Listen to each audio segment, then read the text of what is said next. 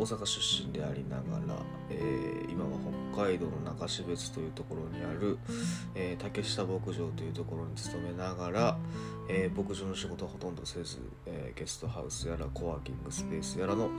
お仕事をよくしている龍太郎です。皆さんこんにちは。えっ、と10月9日日曜日ですね。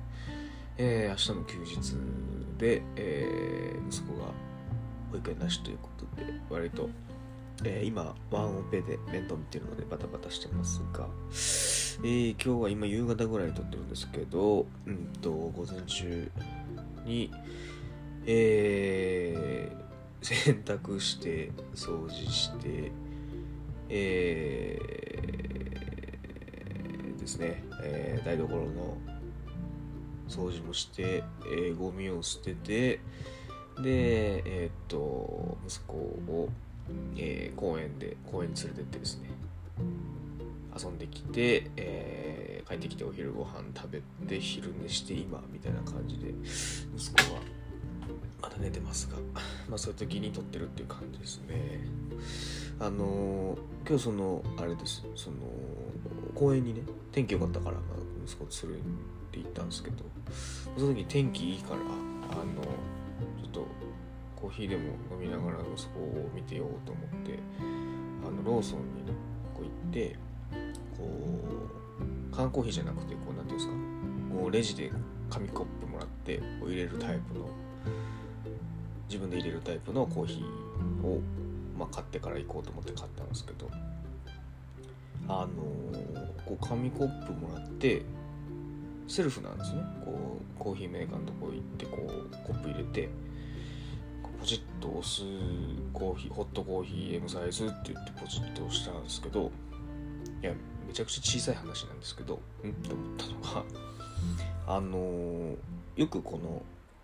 そういうこうなんていうんですか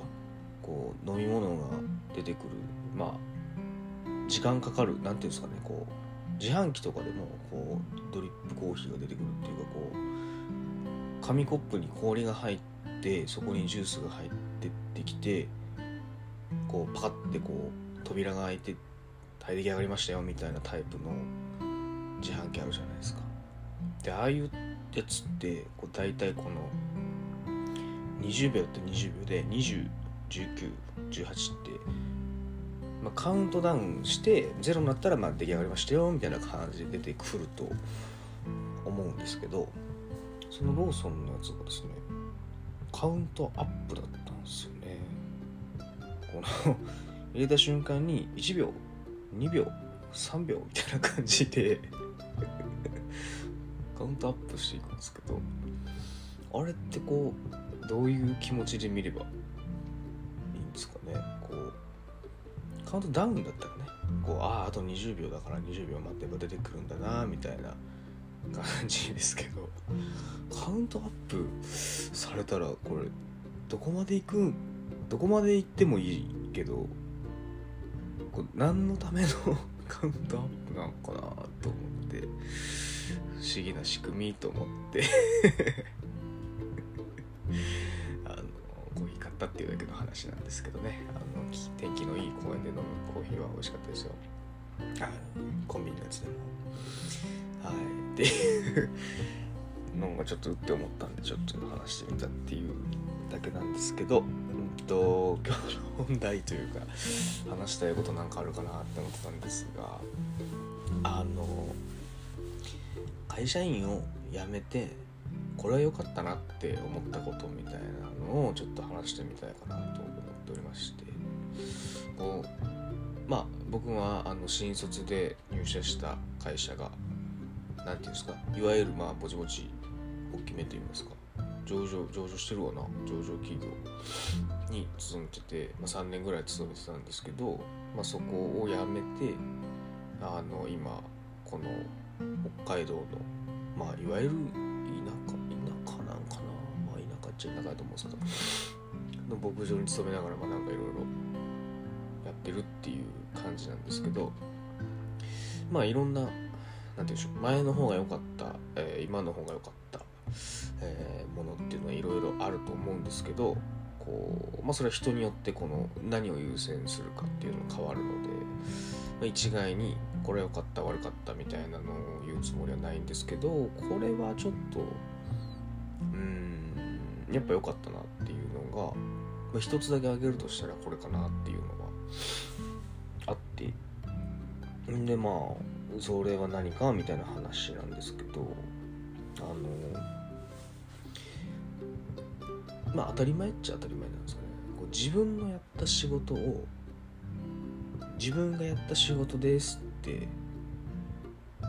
えー、会社員の時は言えない。今は割と言える。みたいなところが違っていてそれが僕がその会社員じゃなくて、まあ、今も会社員っちゃ会社員なんですけどそういう大きいサラリーいわゆるサラリーマンもサラリーマンじゃサラリーマンなんですけどいわゆるサラリーマンみたいなのをやめてこっちに来た、えー、方が良かったなって思うのはそこであのー、そうですねこう自分がこういうことやってきましたみたいな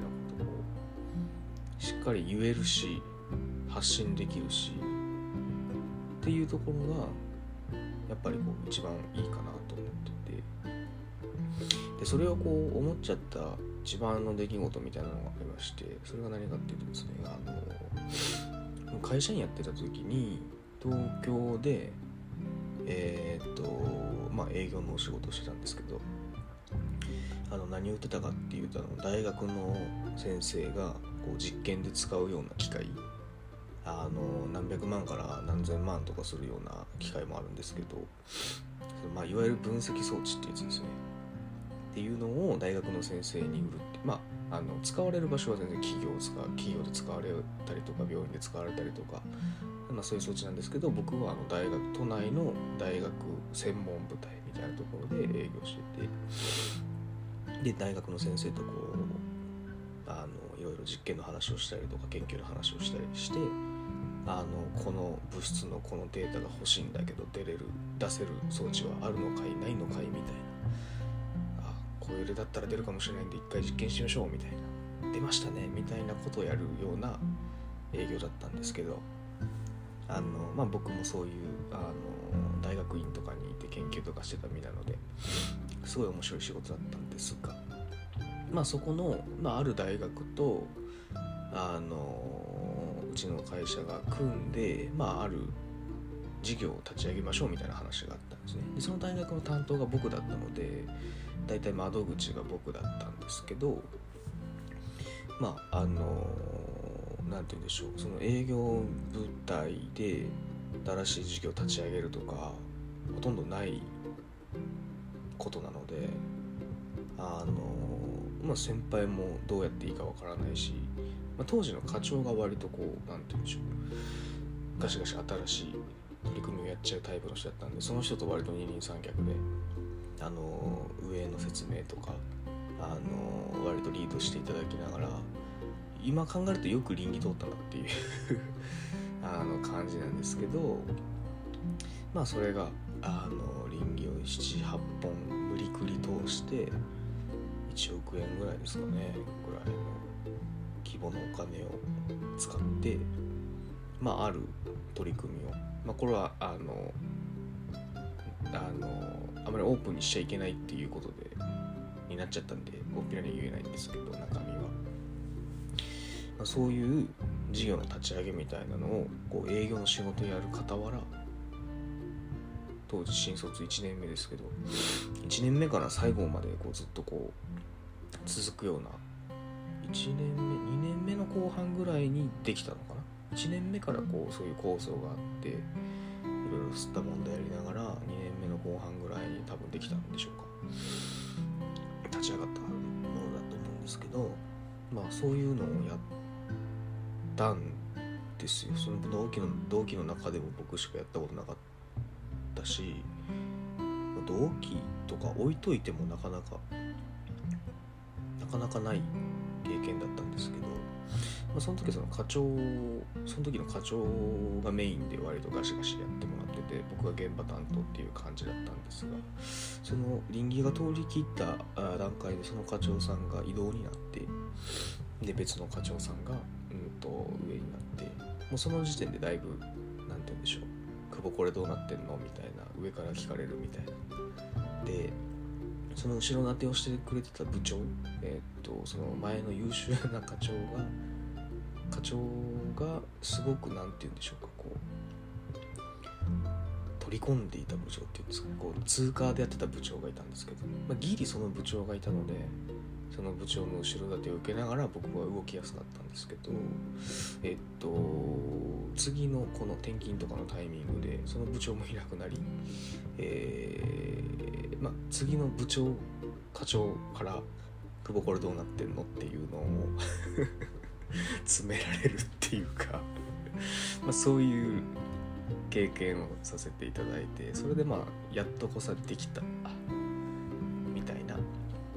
あの授業が一つあるんですけどでまあそれをやりきってその授業を立ち上げるみたいなめっちゃ面白いなとか思ったりとやりがいあるなと思ったんですけどもこれ俺の仕事っていうのは言えないわけですよ。あのシークレットな授業なので。あの表にあんまり出てない授業なのでそことその大学のなとこのうちの会社の中での取り組みみたいな感じなってになっちゃったんですけどね。本当はもっと大々的に出すつもりだったんですけどあの上の上の上ぐらいの人からシークレットでやれみたいな感じになって、ま、プレスリリースとかの準備もしてたんですけどまあそれも叶わずっていうか止められて前日に止められたのかな。なんか吸ったもんだって。でまああなんかこれ俺がやった仕事なんですみたいなこと言えなくなっちゃったなって思った時にすごい怖い話やなと思ったんですかね。なんか。要はここで5年10年働いた時にその時転職するとかいうの何ていうんですかねこう転職する時に実績を言えないとかそういう次元の話では多分ないけどまあそれすらも言えないことだったと思うんですけどその時に言えるのは何年どこどこ関係の営業をやっててでなんかわかんないですけどノルマ達成してたんだかしてないんだかまあそんなもんは言ったもん勝ちだからあれですけどねそのなんていうんですか。でど何？主任やってましたとか課長やってましたとかぐらいなのかこのまま行ってはって思ったのはすごいこう怖い経験やったと言いますかそれはなんかダメな気がする。どんだけ努力してもこうたまらないっていうか実績にならないっていうかポートフォリオにならないっていうかなんかこう、まあ、一生だからなんていうんですかこう受け身っていうか言われたことをやる仕事しかできないんじゃないのみたいな風には思った気がしますね。でもその点規模は違えど、まあ、こっちに移ってきてよかったのは本当に規模全然違いますけどあの曲がりなりにもこの中標津にある。まあもちろんオーナーがいるので、まあ、オーナーのものですが、まあ、このコワーキングスペース作ったのは作ったのはっていうか立ち上げさせていただいたのは私ですよとかさえーと、そこで今あの責任者やらせてもらってますとか、えー、今そのコワーキングスペースの中で企画というかいろんな仕組みを作っていますが。例えば？あの最近発表発表っていうか発信したっていうか、まあ、できた仕組みなんですけどそのあの旅人が地域のお仕事をこう手伝えるみたいな、まあ、そういったサービスをしている、うん、会社と組んで、えーと、そこの仕組みをちのコワーキングスペースミルクとして使わせてもらうみたいな取り組みが始まったりとか、えー、あとは、えー、なんだ中標津の歴史と経済についてのこう対談番組みたいなのを、えー、作りつつその費用をクラウドファンディングで集めるとか。で実際今できて、えっと、公開が多分10月30日ぐらいに公開予定ですが、あの割とパキッとしたものを作れる予定です。でこれを仕掛けたのは私ですっていう風にまあもちろん規模ちっちゃいですけど、まあ、言える、うん、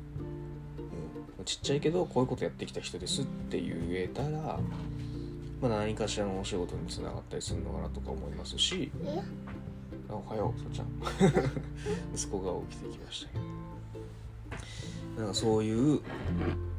うーんなんて言うんでしょう。こう頑張れば頑張るだけ何かこう人にこんなことやってきたってものが増える体になれたっていうのはあの大きな企業に勤めてたらなかなかできなかったかな。まあ少なくとも、まあ、リクルートとかそういうのとかで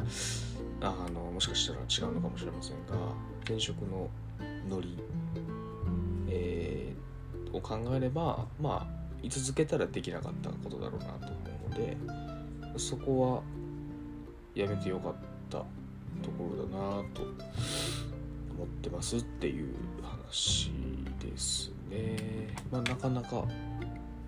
なんて言うんでしょう良くも悪くも地方で割とそういう特殊なことするといろんな人が面白がって遊びに来てくれたりとかお話聞きに来てくれたりとかあのいろんなとことつながったりとかして今度こんなことしましょうみたいな話につながるので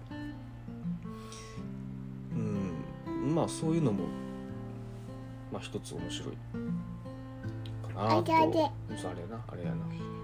と思いますね。っていう話ですかね。はい。で息子起きてきたのでもう終わりましょうか。えー、はいそんなところでした。